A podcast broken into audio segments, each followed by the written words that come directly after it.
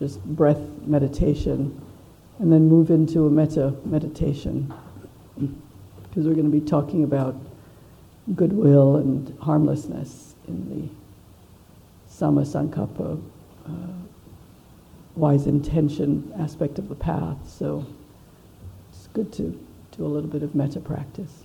So I'll guide you. Um, anybody here not done metta practice before?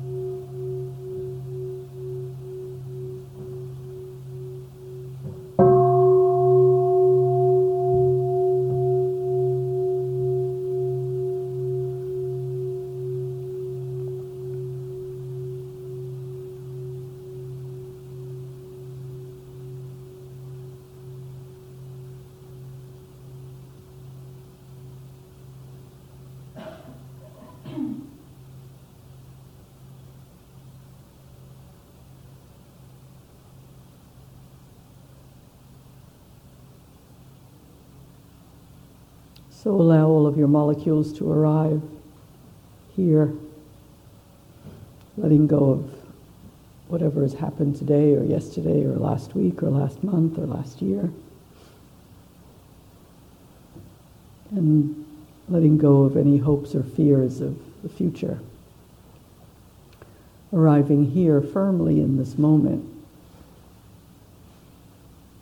and allowing the attention to rest in the breath.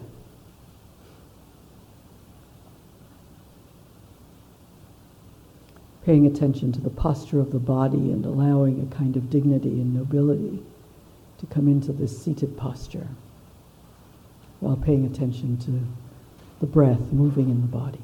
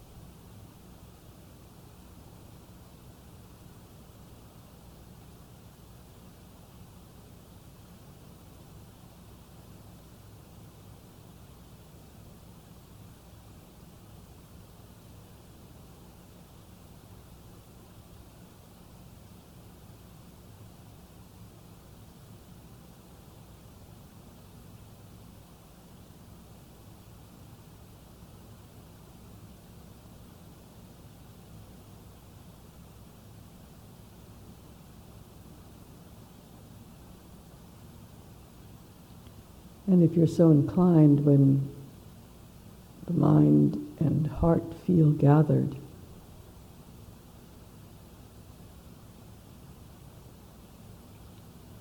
to direct your attention to the phrases of kindness toward yourself, bringing into the heart and mind space a felt sense of this body and mind sitting here, this being that we call ourselves, and directing the wishes of kindness towards this being. The wishes for safety, peace and happiness, health and ease.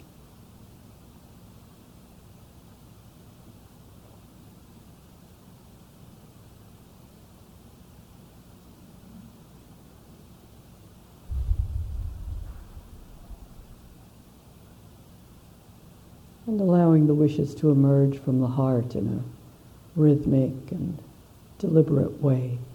No rush, no hurry, but also not overly slow either, just a nice rhythmic way. May I be happy and peaceful. May I be safe and protected from harm. May I be healthy and strong of body. And may I live with ease.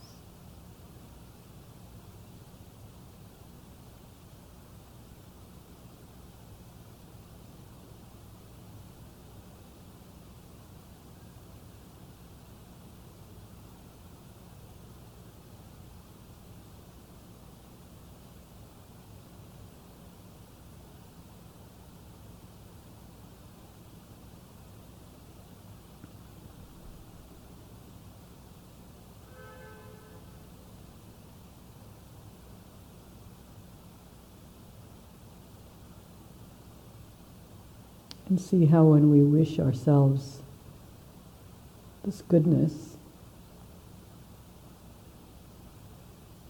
this feeling of goodwill and harmlessness emerges.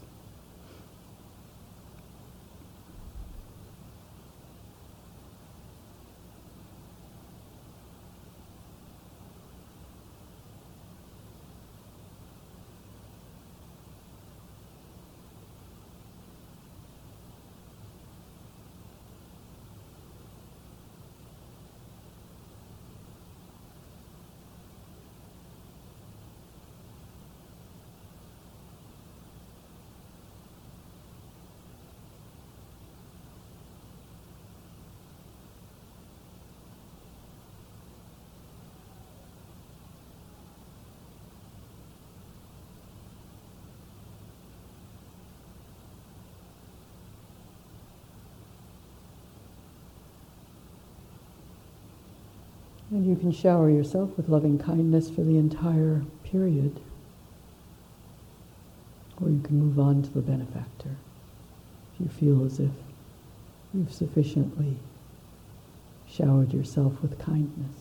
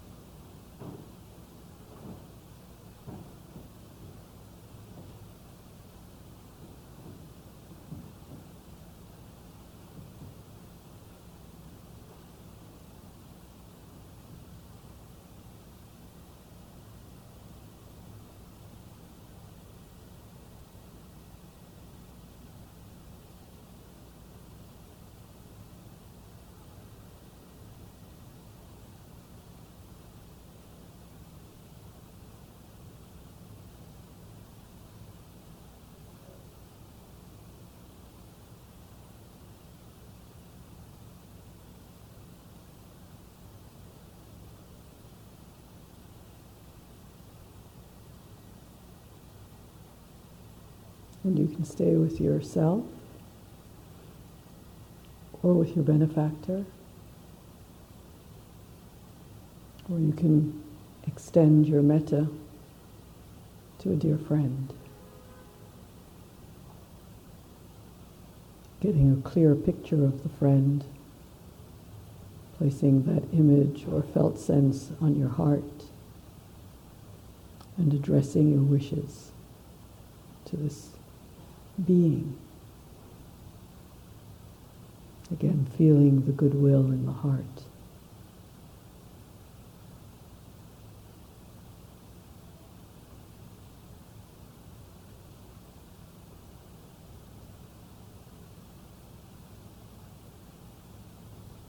May you be safe from harm. May you be happy and peaceful. May you be healthy and strong of body. And may you live with ease, free from struggle.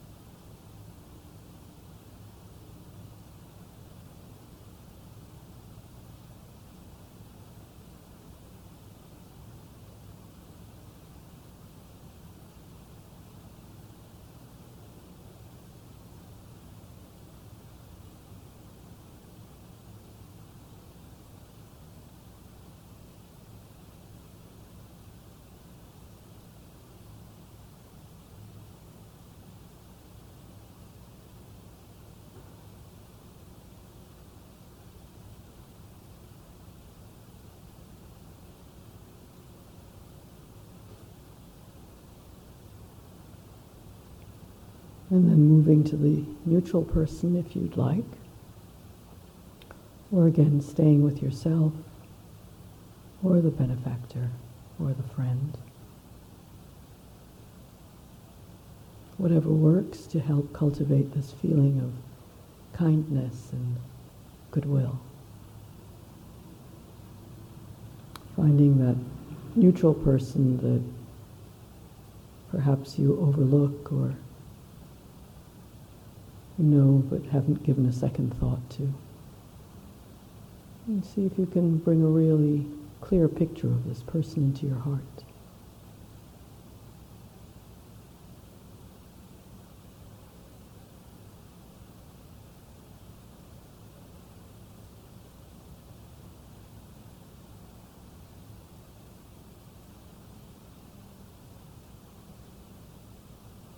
And send them the wishes of kindness.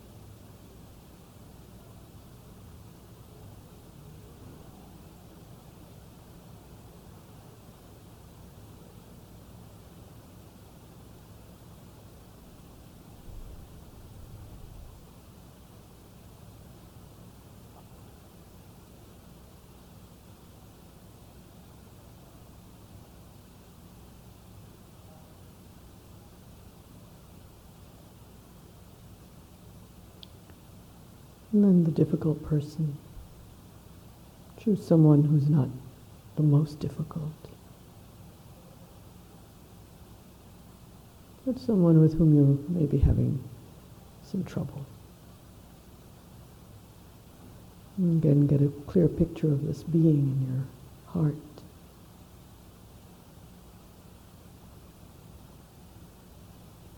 Notice how it feels to even anticipate sending good wishes and well wishes to this person.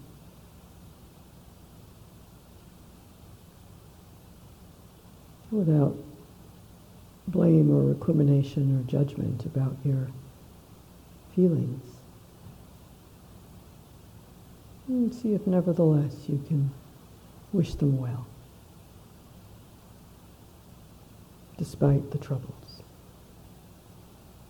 Noticing that they want to be happy just as you do, and they want to be free from suffering just as you do.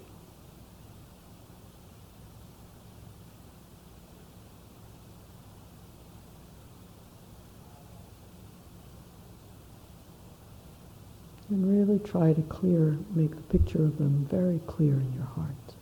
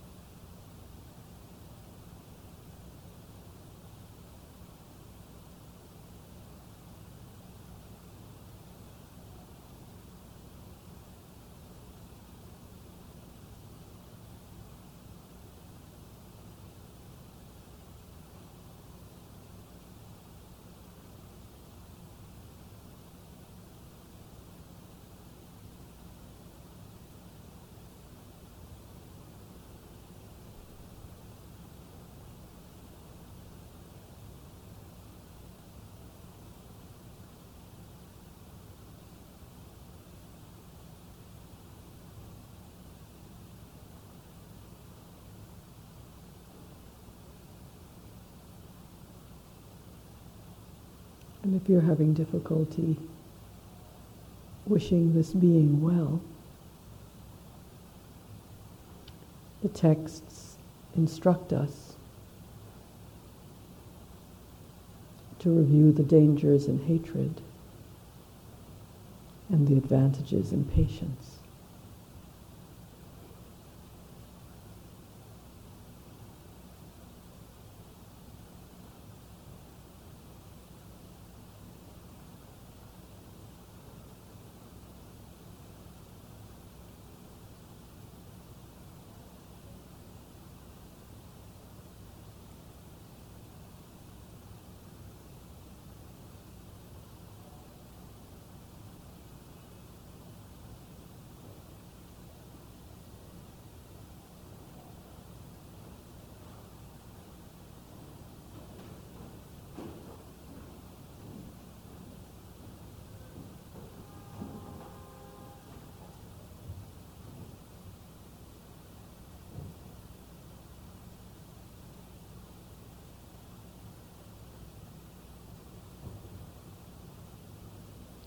If you're ready,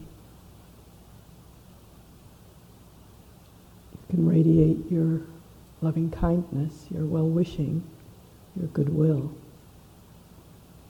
throughout this whole room, all the beings here.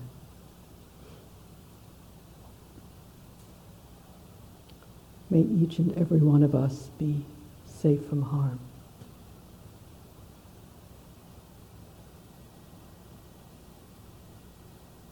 May each and every one of us be happy and peaceful.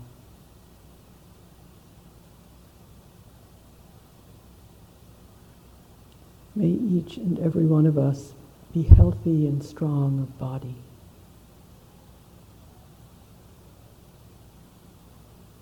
And may each and every one of us live with ease.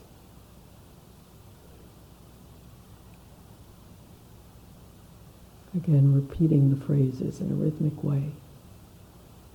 The wishes for safety, health, uh, sorry, peace and happiness, health and ease.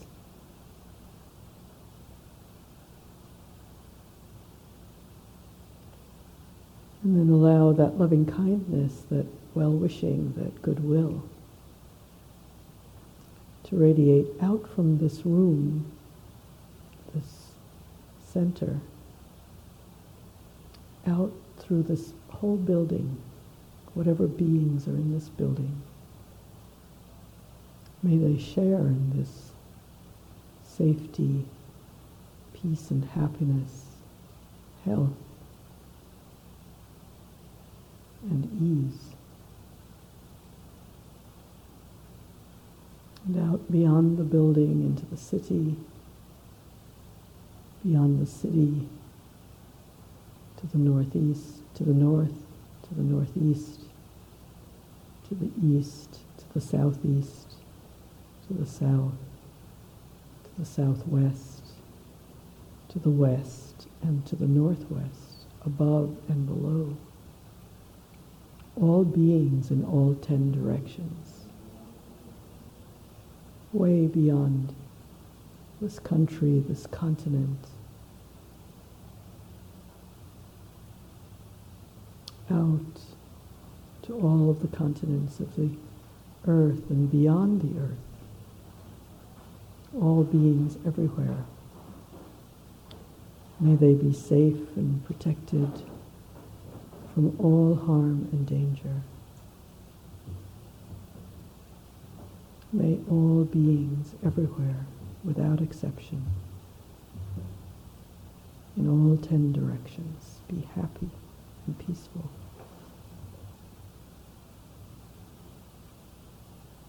All genders, all ages, all statures, short and small.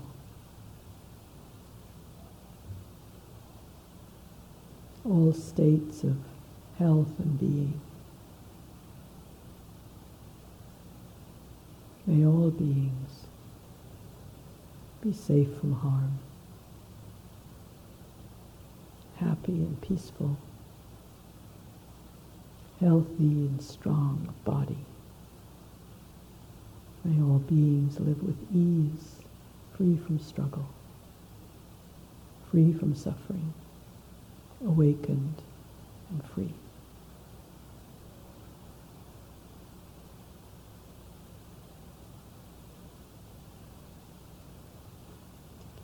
And allow whatever feeling of well-being, of well-wishing, of goodwill that has arisen to pervade your whole body and mind.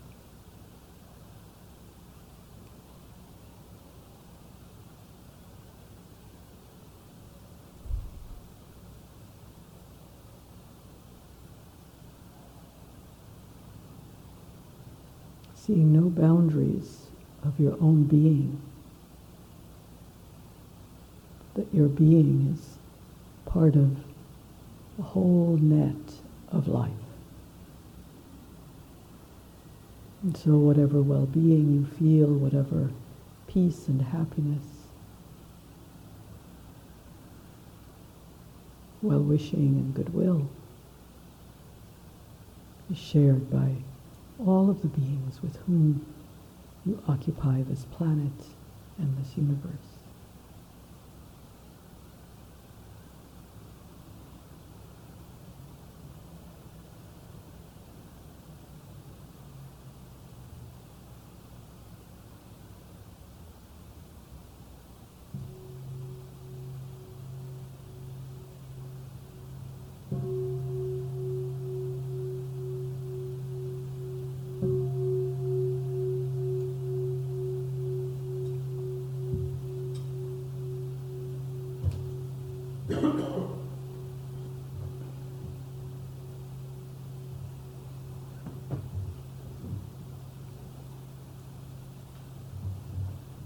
Good way to start, isn't it?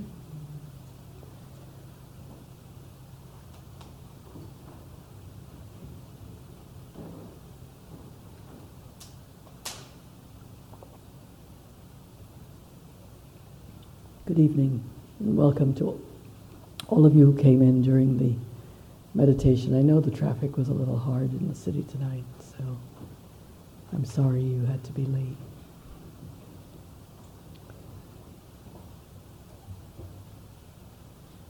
So, um, what I thought we'd do is I'd talk a little bit about um,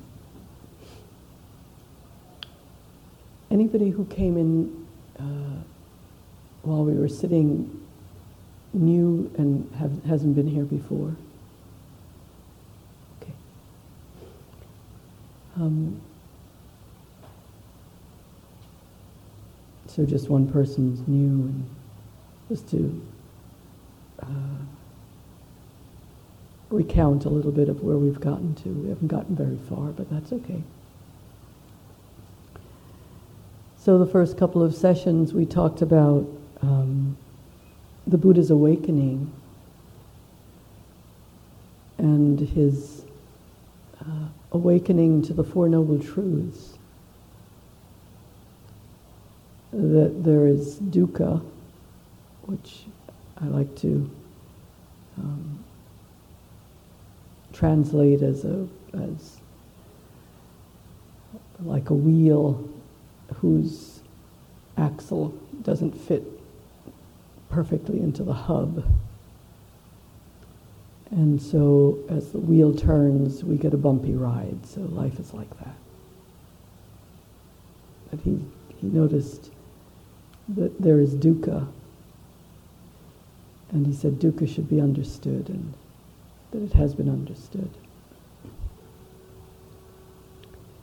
And then the second noble truth that this dukkha has a cause. And that cause is the clinging mind, the mind that wants things to be other than they are. And he said this cause should be abandoned and that it has been abandoned. And then he said the third noble truth is that this dukkha, as pervasive as it is, can cease. and that this cessation should be realized and that it has been realized. And then he said the fourth noble truth is that there is a path and that he's seen it. It's called the Noble Eightfold Path, and he said this path to the cessation of dukkha should be cultivated and that it has been cultivated. So, 12 aspects to the Four Noble Truths. And uh, so we've been spending time. I, the first uh, week we did a kind of summary of the whole path, and we talked about. What is a path, and that a path has to be walked in order for it to be a path. That doesn't kind of help us to say, what a beautiful teaching, this is a really great teaching, wow, it's gorgeous, it's wonderful, and then not do anything about it. So the path has to be walked, or as he said, cultivated. And then last week we took the first aspect, and so there are three aspects to the path. There's um, wisdom, which has two limbs wise understanding or wise view and wise intention or wise thought. And the second aspect is integrity, or sometimes you'll see it translated as, mor- as uh, morality. The word is sila in Pali. And that also has uh, three aspects uh, wise uh, action, wise speech, and wise livelihood. And then the last two, the, I'm sorry, the last three come under the category of uh, meditation, we call samadhi, uh, sometimes uh, precisely translated as concentration. And the three aspects of samadhi or concentration or meditation are wise effort, wise mindfulness, and wise concentration. And the word samma is, you'll see, sometimes translated as wise and sometimes translated as right. So last week we talked about um, wise understanding or wise view, and that um, was essentially two aspects of wise understanding or wise view. The first is the mundane, and that's um, understanding karma, that we, um, karma meaning action, has consequences, and it has consequences according to the conative or the intention behind the action. And then there's the supramundane aspect of wisdom, which is actually understanding the Four Noble Truths. So we come back on ourselves all the time. So tonight I'm going to try to cover wise intention or wise thought and um, integrity, uh, the integrity aspect of the path. Wise action, wise uh, speech, and wise livelihood.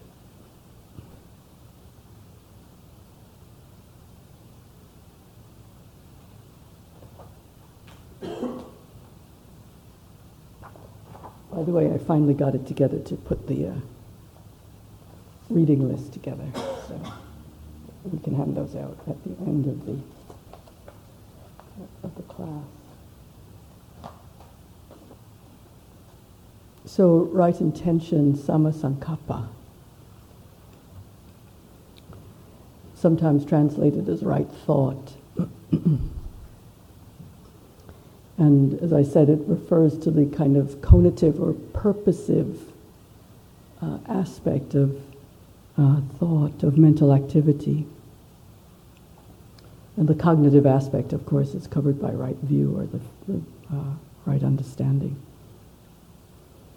But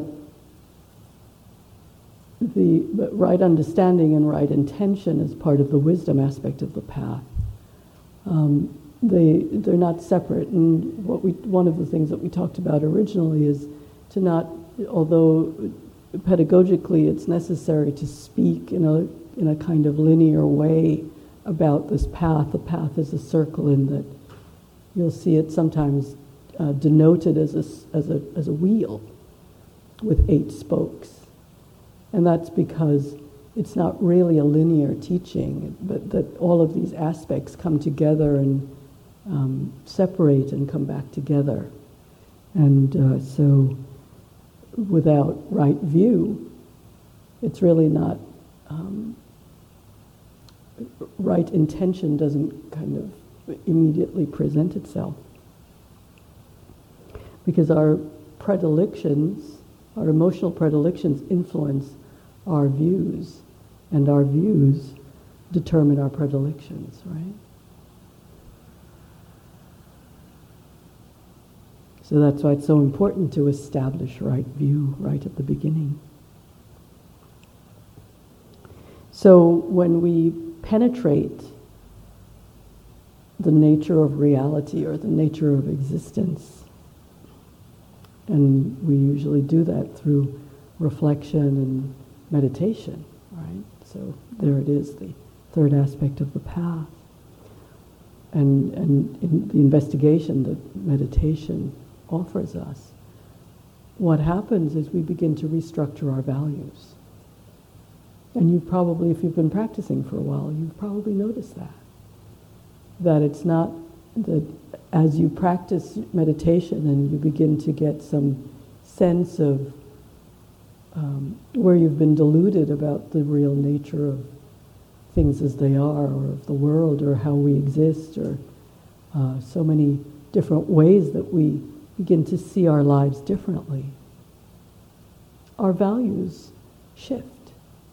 So it's not as if we have to say, okay, so now I'm going to like make my intentions different because they you can't do that in a kind of um, removed way or divorced from every other aspect of your practice. and what happens is we start to have goals that are commensurate with our new vision that our understanding of how things are means that our intentions, what we decide we want to do with our lives, becomes different. And so the application of mind needed to achieve these goals is what's called right intention or wise intention. And the teaching that the Buddha gave on wise intention was threefold that, there, that if we have um, the intention of renunciation, of goodwill, and of harmlessness, then that's what uh, constitutes right intention. Now, I wonder if that, um, if anything occurs to you about that anything that you know about the teachings occurs to you when you hear uh, renunciation, goodwill, and harmlessness.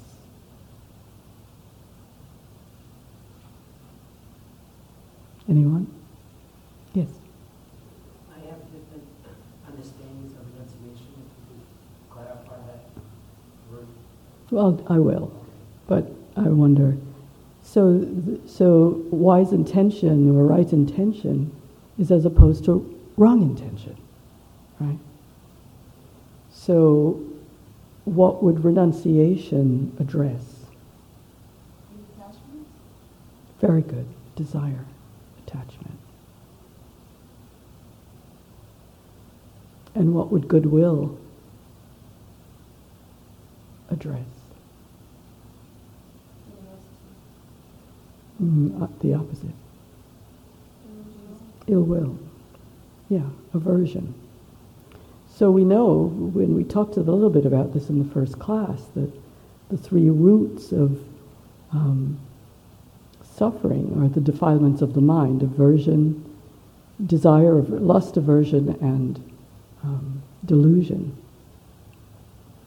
So the harmlessness doesn't quite is not quite uh, symmetrical but then if you, if you kind of think about um, harmlessness, what you realize is that there's an aspect of harmfulness that is diluted, where we think that we're separate, you know, that, our, that who we are is um, defined by our skin, right? That our skin is our outer boundary.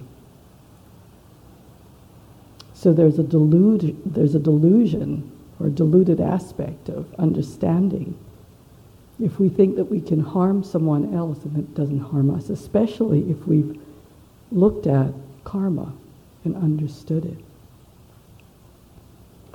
So the intention of renunciation counters des- uh, desire, the intention of desire, and the intention of goodwill counters the intention of ill will or aversion.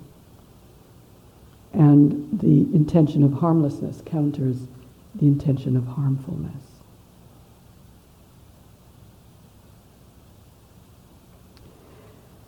And when the Buddha was uh, uh, meditating towards his enlightenment, he said he, he discovered that there were two kinds of, there's a twofold division of thought. And this is before his enlightenment. He said he thought he found that his thoughts could be distributed into two different classes. In one, he put thoughts of desire, ill will, and harmfulness, and in the other, thoughts of renunciation, goodwill, and harmlessness. And when he noticed the first kind of thoughts arising in him, he understood that those kinds of thoughts lead to harm for himself and for others. And then he noticed when the other kinds of thought uh, were um, arising, he understood them to be beneficial, conducive to the growth of wisdom, and aids to the attainment of nibbana. And the first kind, obstructing wisdom and leading away from nibbana. And you'll see in right effort, when we come to the meditative aspect of the path, that when he described right effort or wise effort with respect to the meditative aspect, this is how he described it that you strengthen um, positive thoughts or thoughts, wholesome thoughts that are already in the mind, and you cultivate them so that they grow and blossom, and that you um, let go of thoughts that are unwholesome that if they've not yet formed in the mind, you do whatever is necessary to not allow them to form at all. But that if they do, if they come into the mind, that you abandon them. So, right intention, this, so that's why I did um, this practice of metta tonight. Because metta is the direct practice of goodwill and harmlessness. That if we have this intention of goodwill, if we have this intention of harmlessness, then this sending of wishes, of good wishes to all of these, um, uh, this whole progression of beings becomes relatively simple to do. And in the practice of metta, that also, as you know, cultivates the heart of goodwill and, harm, and harmlessness. So, this right intention connects uh, right view with the next aspect of the path, um, morality or sila. And we begin to move into not just reflecting and uh, seeing what's true or looking at our intention, but we start to move into, with that intention, the spheres of activity in our, in our lives. So you begin to see that the path is not just a kind of beautiful teaching, which of course it is, but that it's actually a very practical map for uh, working with the suffering that uh, the Buddha talked about in the First Noble Truth and, and the cause.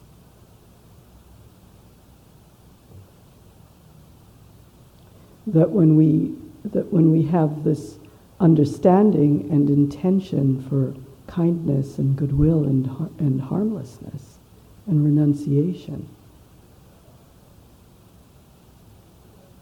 that in a way what we're doing is we're addressing this second um, truth, the second noble truth.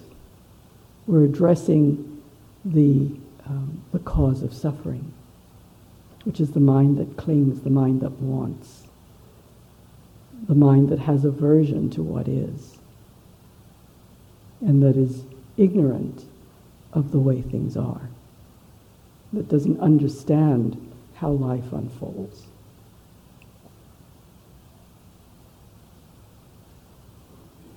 So, to, to begin to see how this Noble Eightfold Path is really addressing um, the truths that the Buddha uh, elucidated.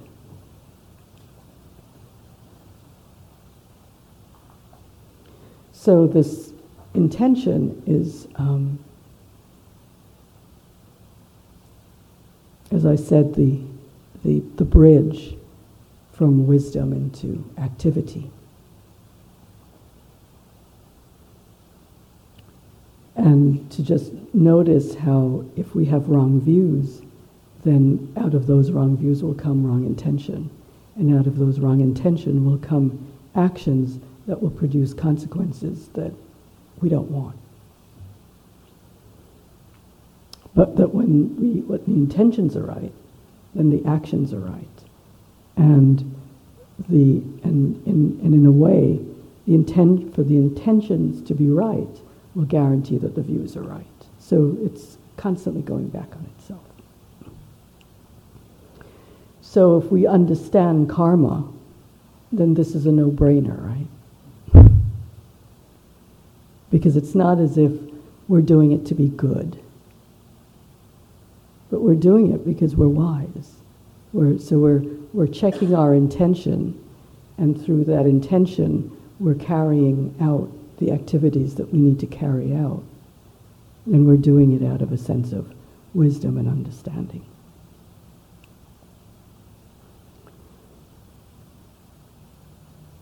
So, understanding the Four Noble Truths gives rise to the intention of renunciation. Yes? Because if, the, if, the, if the second truth is that the clinging mind, the mind that wants um, sensual pleasures and believes that those sensual pleasures are what's going to lead to a life of happiness, that when we actually know, oh, this wanting, this needing, this thinking that the sensual pleasures are what's going to get me there. You know, over and over and over and over again, we see the impermanence of them. We see that um, we can't control what comes our way to a large extent.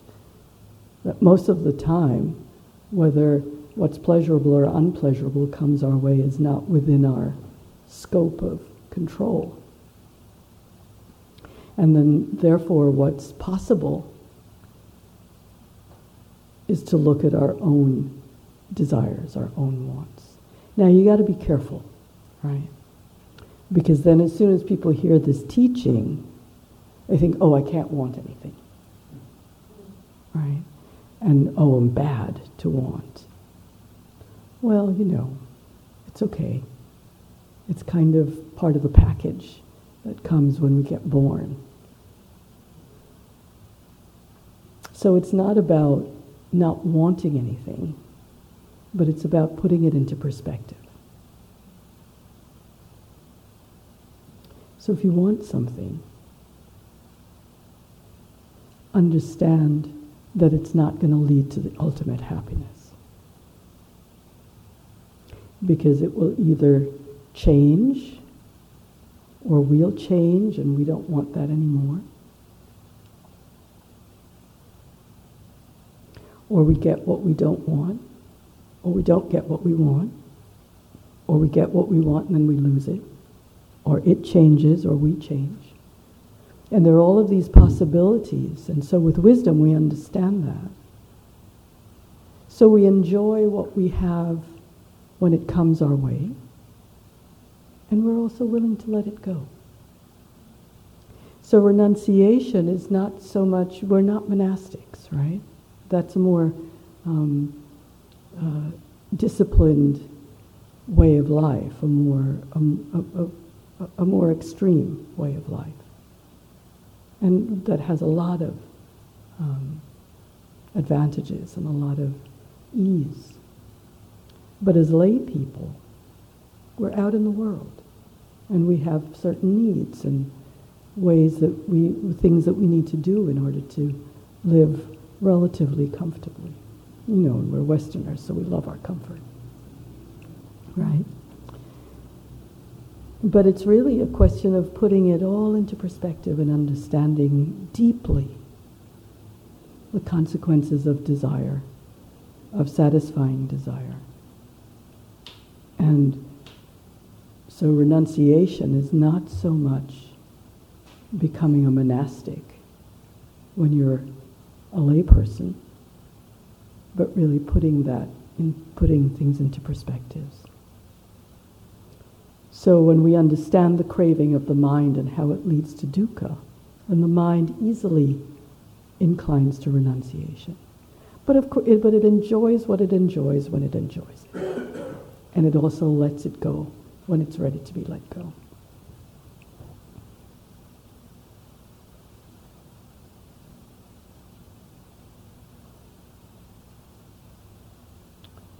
And one of the things that we can look at is um, abandoning uh, craving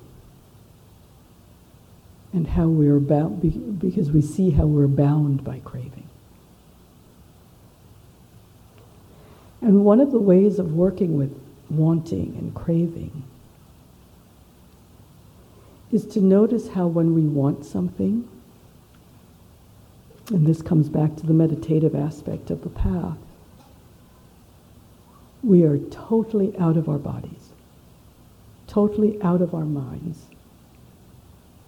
and that we have absolutely no idea of what wanting is actually like. Why is that? Because we're so caught in the object of the desire. So we want a relationship, we want a job, we want a career, we want a house, we want a car, we want a dress, we want a friend, we want a particular kind of life. What happens is the mind gets all caught up in the object. And it, as meditators, we realize we can actually turn the mind towards the wanting itself. And when we turn the mind to the wanting itself, what we notice is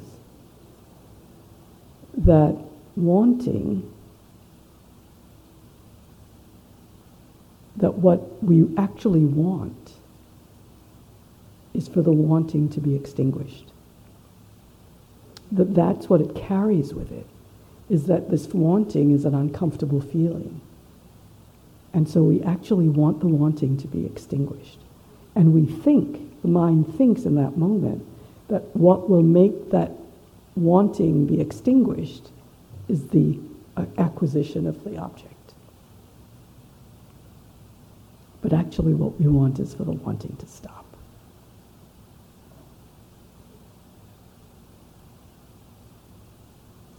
So this renunciation is not such a renun- so much a renunciation of objects. It's natural to want a relationship, to want a career, to want the things that we want. It's not, it's not unnatural.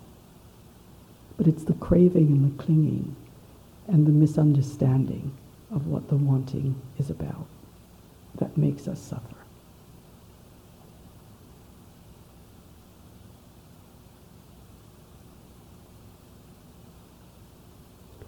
So we can abandon craving through renunciation. And it's a practice. It's not as if tomorrow we're going to say, okay, I've now decided that I'm going to renounce everything, including wanting, and it's going to happen.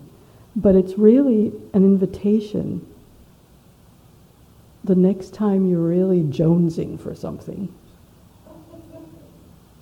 to really turn to it turn to the wanting and see what part of that wanting can be renounced.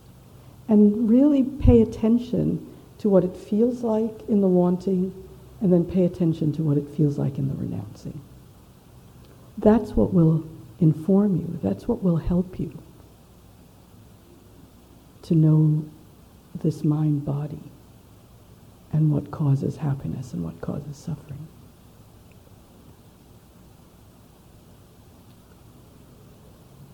So when we apply the truths, the noble truths, in an analogous way, not only to ourselves but to other beings, what we also realize is that other beings want to be happy just like we do. And they don't want to suffer just like we don't. And this contemplation nurtures the growth to goodwill and harmlessness. And it doesn't mean that we haven't been betrayed, and it doesn't mean that we haven't been hurt. And it doesn't mean that things haven't turned out the way that we wanted them to turn out when we have relationships with other beings. And it doesn't mean that other beings don't do some really terrible things in this life.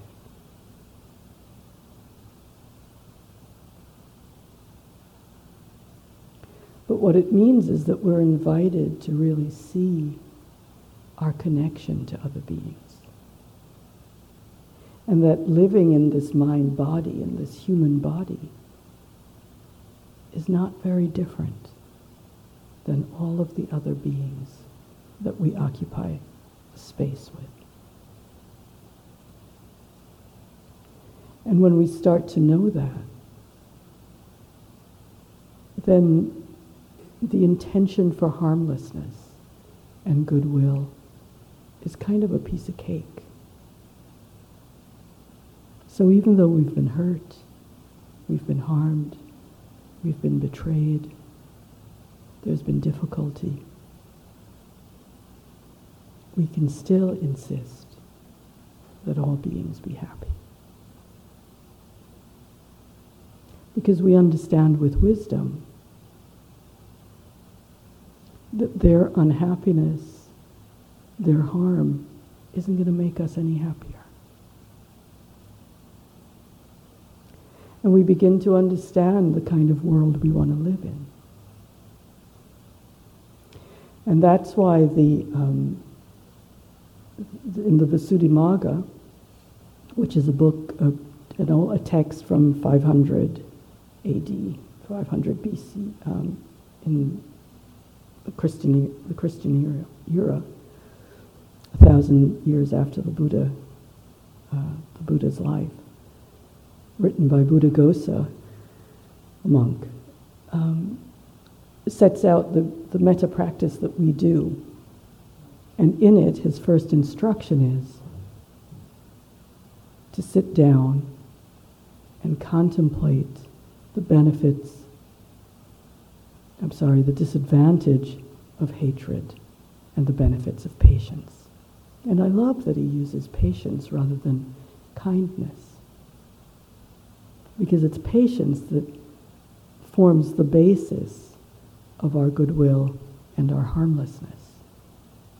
It's our willingness and our ability to endure what's needed to be endured in this human body. And when we learn patience, then kindness, goodwill, and harmlessness follow quite naturally. So we cultivate patience as the door into harmlessness and into goodwill.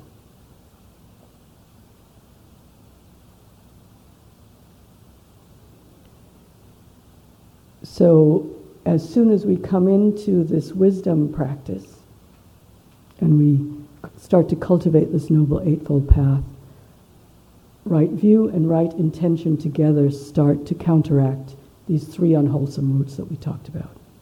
Delusion, right view counteracts delusion. And when and delusion is can be completely eradicated when right view comes into completely full realization. So to keep contemplating it and contemplating it and contemplating it, to contemplate karma and contemplate the Four Noble Truths. And to use the Four Noble Truths in, a, in the Four Foundations of Mindfulness, which we'll talk about next week, the fourth, in the fourth foundation, the Four Noble Truths are one of the ways that the Buddha gives us in our meditation practice to frame our experience. So we're so that con, that um, counteracts delusion, and then greed and aversion are counteracted by renunciation and uh, goodwill and harm, harmlessness.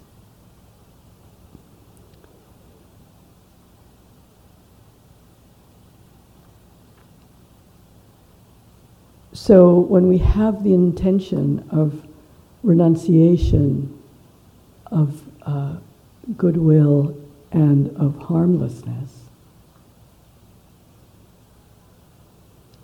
it's kind of a um,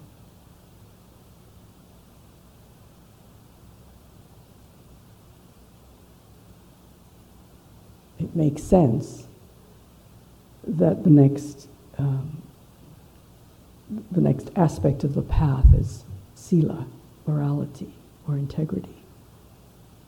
Because this intention feeds right into uh, how we form values in how we act in the world. So if we have these intentions, wise speech, wise action, and wise livelihood just become the manifestation of our intention. So,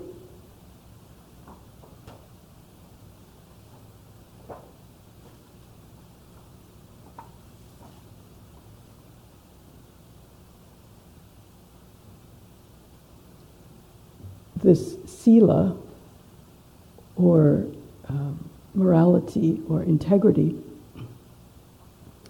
is the foundation for the entire path. Because it's how we act in the world. Right? So again, it doesn't, we could have the most beautiful thoughts in the world, but if we're cultivating those thoughts after a good day of killing, right, it's not going to work. Right? Stealing, killing, stealing, gossiping, saying terrible things about other people. Um, our good intentions will be for naught. And so, uh, sila is the kind of um, paving of the path. It's how we, it's how we um, go out into the world and um, manifest our views and our intentions. And when a monk approached the Buddha and asked for the training in brief, the Buddha told him, First, establish yourself in the starting point of wholesome states that is, in purified moral discipline and in right view. Then, when your moral discipline is purified and your view straight, then you should practice the four foundations of mindfulness. So, in a way, the way we teach meditation in the West, we've got it all backwards. Right? Because students come to us, and the first thing we do is we say, sit down and meditate. But actually, you know, and, and, and the way mindfulness is being taught in the culture right now. It's really being taught in, in the kind of, you know, pop culture, kind of divorced from moral discipline and wisdom.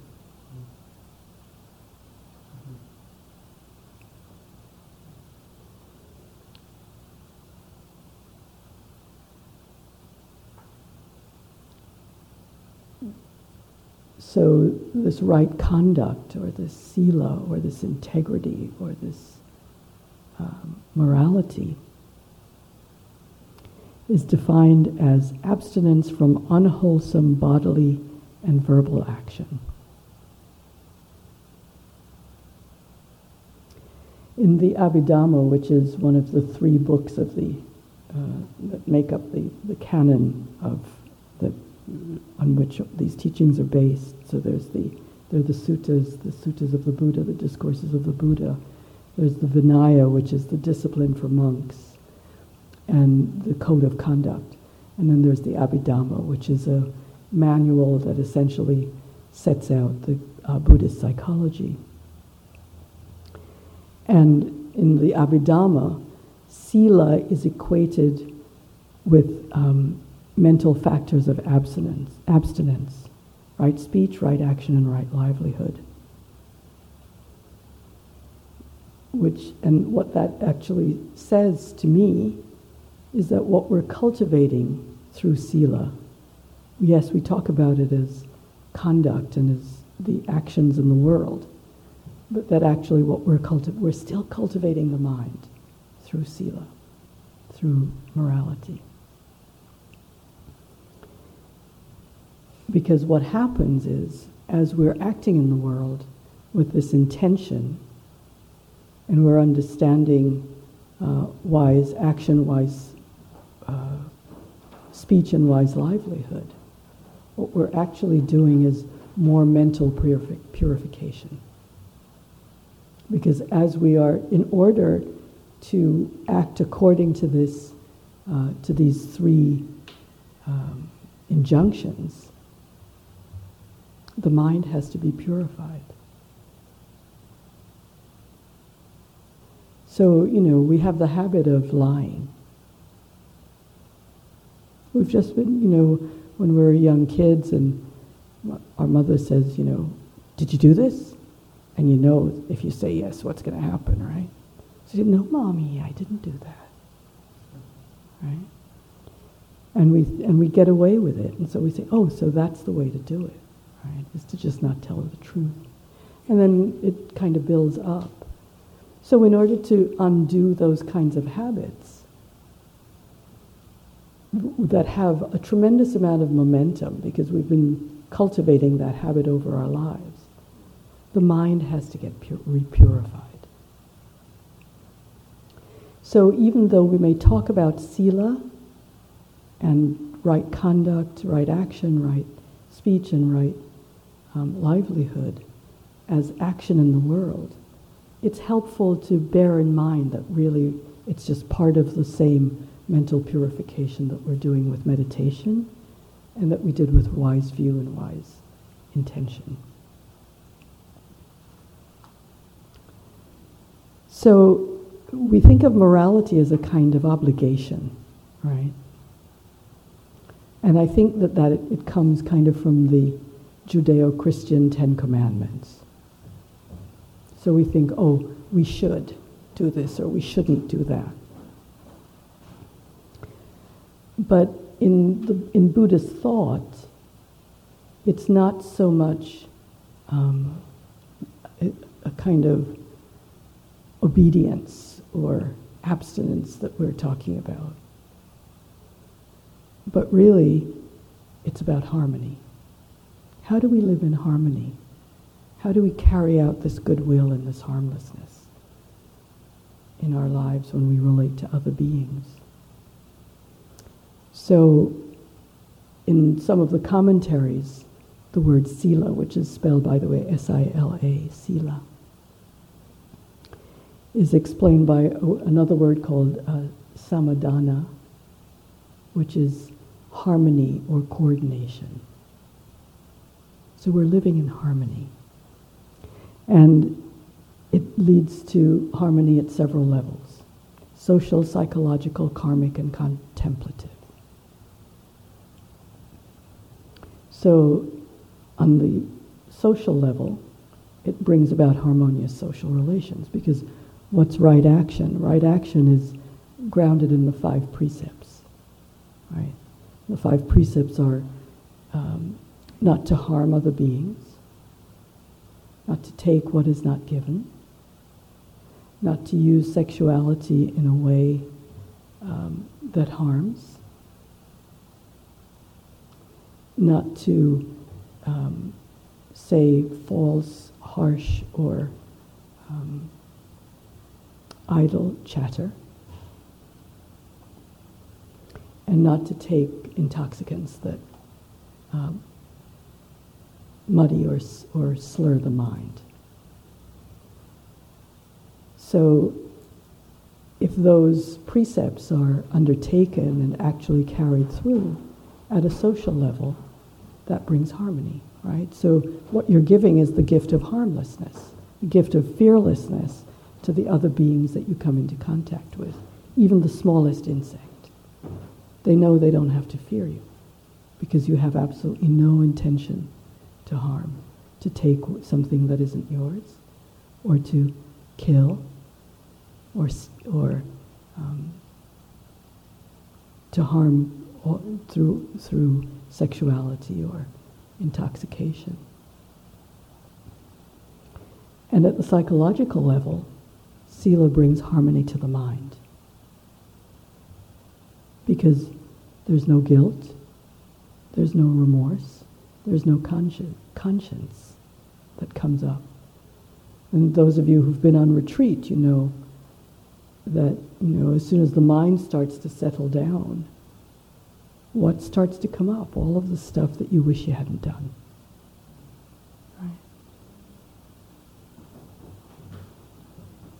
So if there, if we, if we live according to our right intention, there's no remorse, there's no guilt. At the karmic level, Sila ensures harmony with the cosmic law of karma, which we talked about in Wise Understanding. So we're not subject to difficult consequences because our actions are pure, coming from a pure intention and a pure mind. And at the fourth level, the contemplative, it helps to establish the preliminary purification of mind to be completed by the practice of meditation, serenity, and insight. So I know that when you've heard about Sila before, you've heard about it from in the sense of these, you know, don't do this, don't do that, don't do the other thing. But I think it's really helpful to look at it more from the point of view of the purification of mind that results in the purification of behavior and action.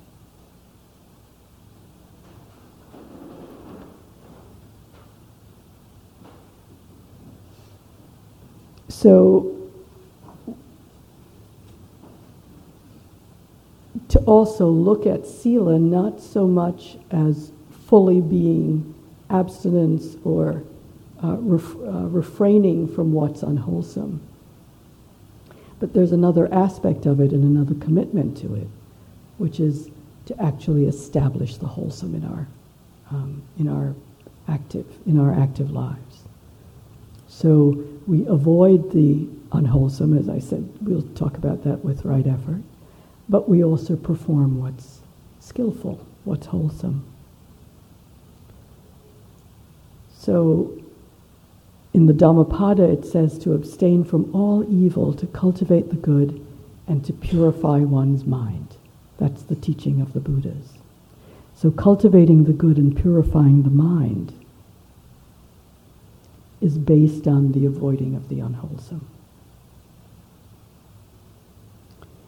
And so the, the, um, the resolve to establish the wholesome is a balance to this avoiding of the unwholesome.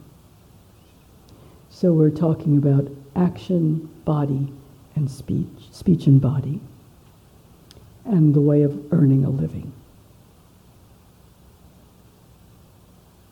And I'm not going to go into all of the aspects of it because I, I think that um, if you're interested, you can actually, I'm, I'm going to give you some uh, a reading list and you can actually go more into it. But to look into the five precepts and look into this notion of not harming, not even the smallest insect.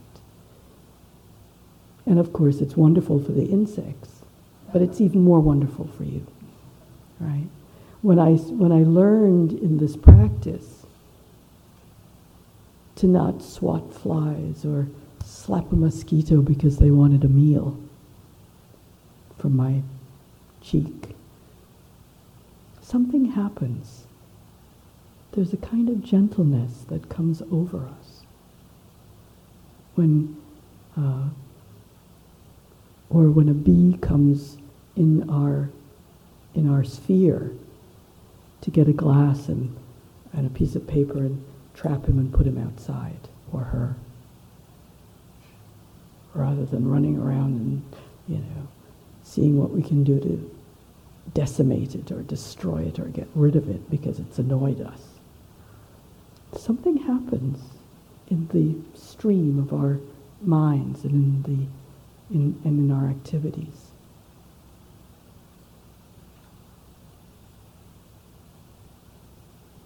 And with the unho- and avoiding taking what is not offered, the aspect of the wholesome is looking at generosity and seeing what it's possible to share rather than grasping and trying to get as much as we can, even that which is not offered. And beginning to understand how working with generosity, with the open heart that understands we don't need more and more and more and more and more and more and more to make us happy. But the joy of generosity then begins to dawn in our sphere, in our hemisphere. So that generosity becomes our way of being with the goods of the world. Our willingness to share becomes a manifestation of our goodwill and our intention for harmlessness. So rather than grabbing and trying to get more and more, the mind gets purified to begin to really consider what's needed in our whole ambit. To be oh, conscious of other people's needs and what we can give up to help someone else be happy. Or to cultivate goodness in the world and how that then redounds to our own benefit. And so that we begin to see the connectiveness, the connectivity between us and our environment and us and the other beings with whom we share the planet. So I'm going to stop right there so that to just give you a few minutes to shake out. And then I'm, when we come back, I'd uh, like to have you speak to each other a little bit. Um, just to uh, see what you've, what you've learned, and then we'll come back and discuss a little bit in the group.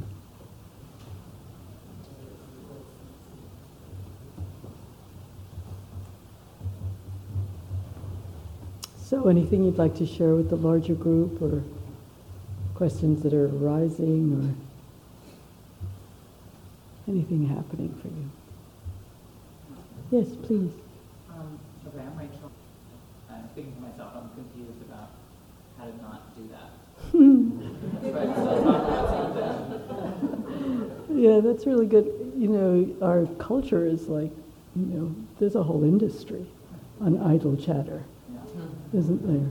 You know, entertainment tonight, and, you know, Twitter and Facebook. I mean, I, I sometimes go on people's Facebook pages and I can't believe the stuff they actually put there. So um, I have a, I have a friend who once decided for a year he would not speak about anybody who wasn't present. And he said it cut his speech down by about 75%. and it was actually amazing, amazing to watch him go through that year. It was incredible. He just, his whole being came to a place of peacefulness that was tangible.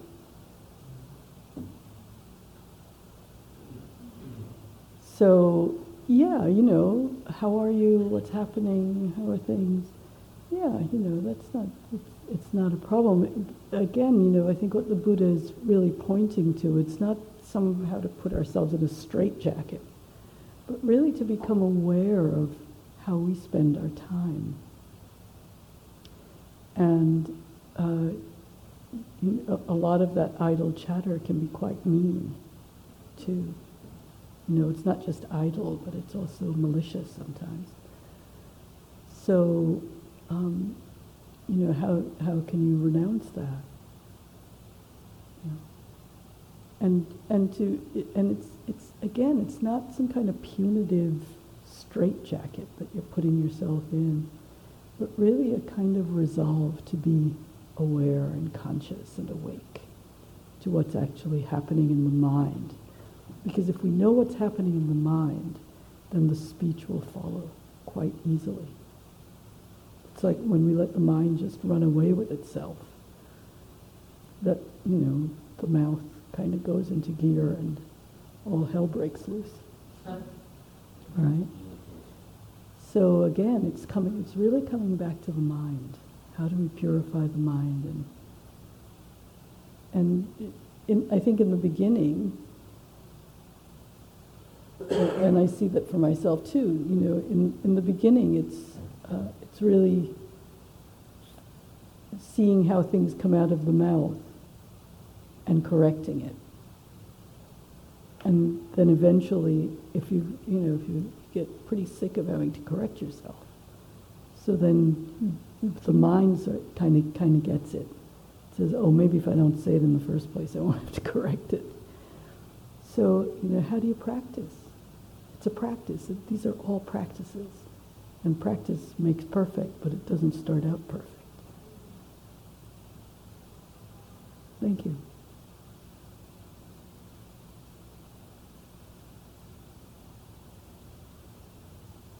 Sean? Hi, Sean. We talked a lot about bugs. Ah. We did. Uh-huh. Um, I was embarrassed because I was going to talk about bugs, and uh, you brought it up first, saying that um, you've gone home and, and, and pondered the fly or something. from last week. Uh-huh. We talked about not killing mosquito, Uh-huh. try that, and my apartment is so infested with flies, so I Ah. Yeah, yeah, and what you're pointing to is that, you know, it's it's not all black and white, you know. So, not killing anything. So, what do you feel about abortion?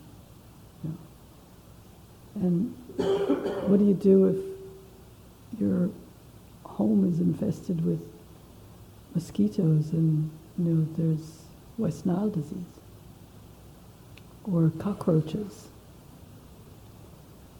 And so, you know, there, it's not as if there are all of these, you know, rigid rules in black and white that you live by, but a, ki- a kind of graciousness and, and an understanding of the consequences of what you do. And then how, you know, if, if you decide that, you know, the roaches have to go, you know, can you, can you, can you figure out a way to get rid of them without killing them? You know, and then if you decide, well, I can't get rid of them without killing them, how do you do it compassionately? Exactly how Yeah. to want to say. So you're not doing it with aversion. you a story about uh, the Insight Meditation Society. Or salmonella, for example, on the chicken, that, not that, you should be eating that, I don't know in the first. There's that. There's that. Yeah. Yeah. So you know, if if if you're really um, looking at that, do you have to become vegetarian? You know. Plants are alive too, Well, there but there are there are degrees. yeah. you know. And, and actually in the text, they talk about the fact that, you know, that we're talking about sentient beings. And that plants, even though they have a certain amount of sensitivity, that they don't come fully into the category of sentient. You know, but, but then there are all those Russian um, experiments, right, where they see when, you know, a plant, you know, one of the branches is cut off, that, that there's actually some activity around it for the plant.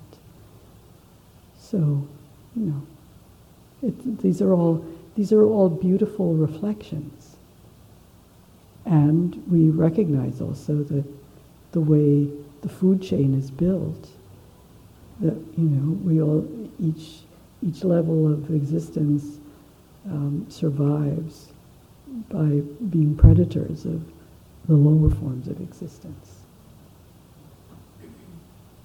Many plants have evolved. Mm-hmm. Yeah, and that's a view. maybe somebody else might have another view, right? And that's okay too. And then not lying a certain amount of um, hunters, and then we're graspy. Well, I love that. I, but I love that. Um, it was in the New Yorker many, many, many years ago, and there's a it's a cartoon with deer speaking to each other and saying, "Why don't they go cull their own damn herds?" Right?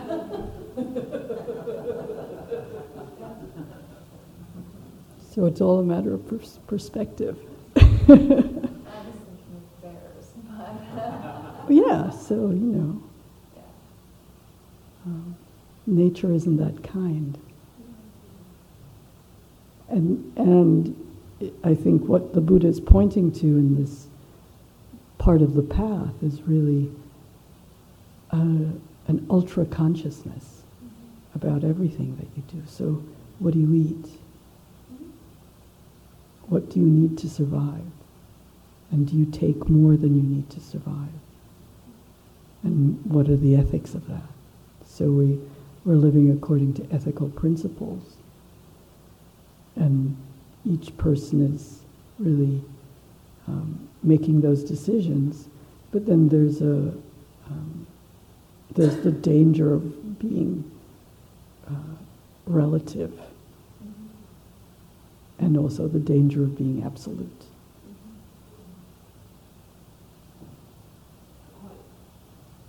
Oh, I was gonna catch it, and I said, but if I catch it, it's when I put it outside. Right? Yeah, yeah.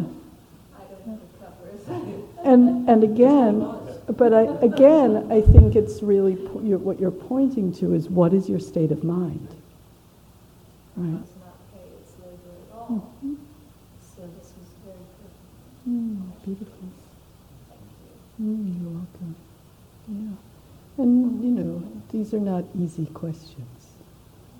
And to really be gentle with yourself and kind and, um, you know, so there's a, there's a, there's a place where there's a balance between being fierce and, you know, really being aligned with your values.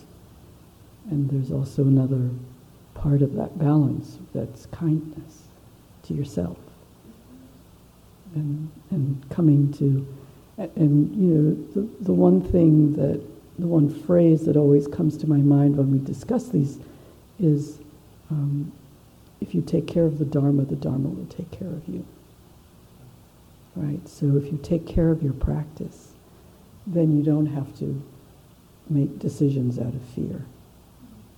That you can make them out of a sense of integrity rather than out of a sense of fear that you know you won't get another job or but then to balance that with what what's needed. And maybe even to make a plan you know in a certain amount of time I'll be able to transition out of this if I decide that's what I want to do. Yeah.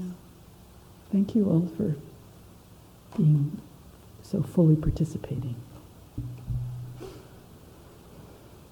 Hmm.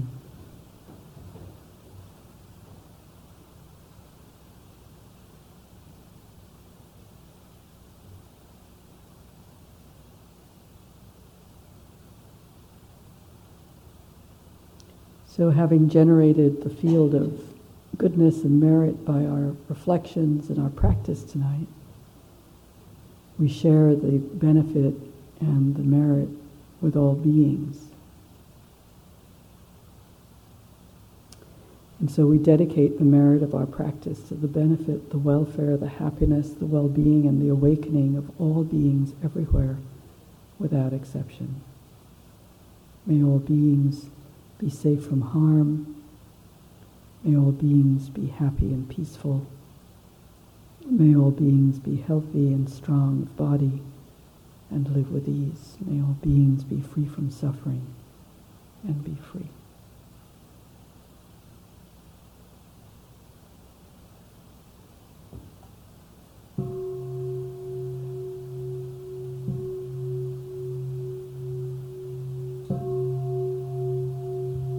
Thank you so much. Thank you for listening. To learn how you can support the teachers and Dharma Seed, please visit dharmaseed.org slash donate.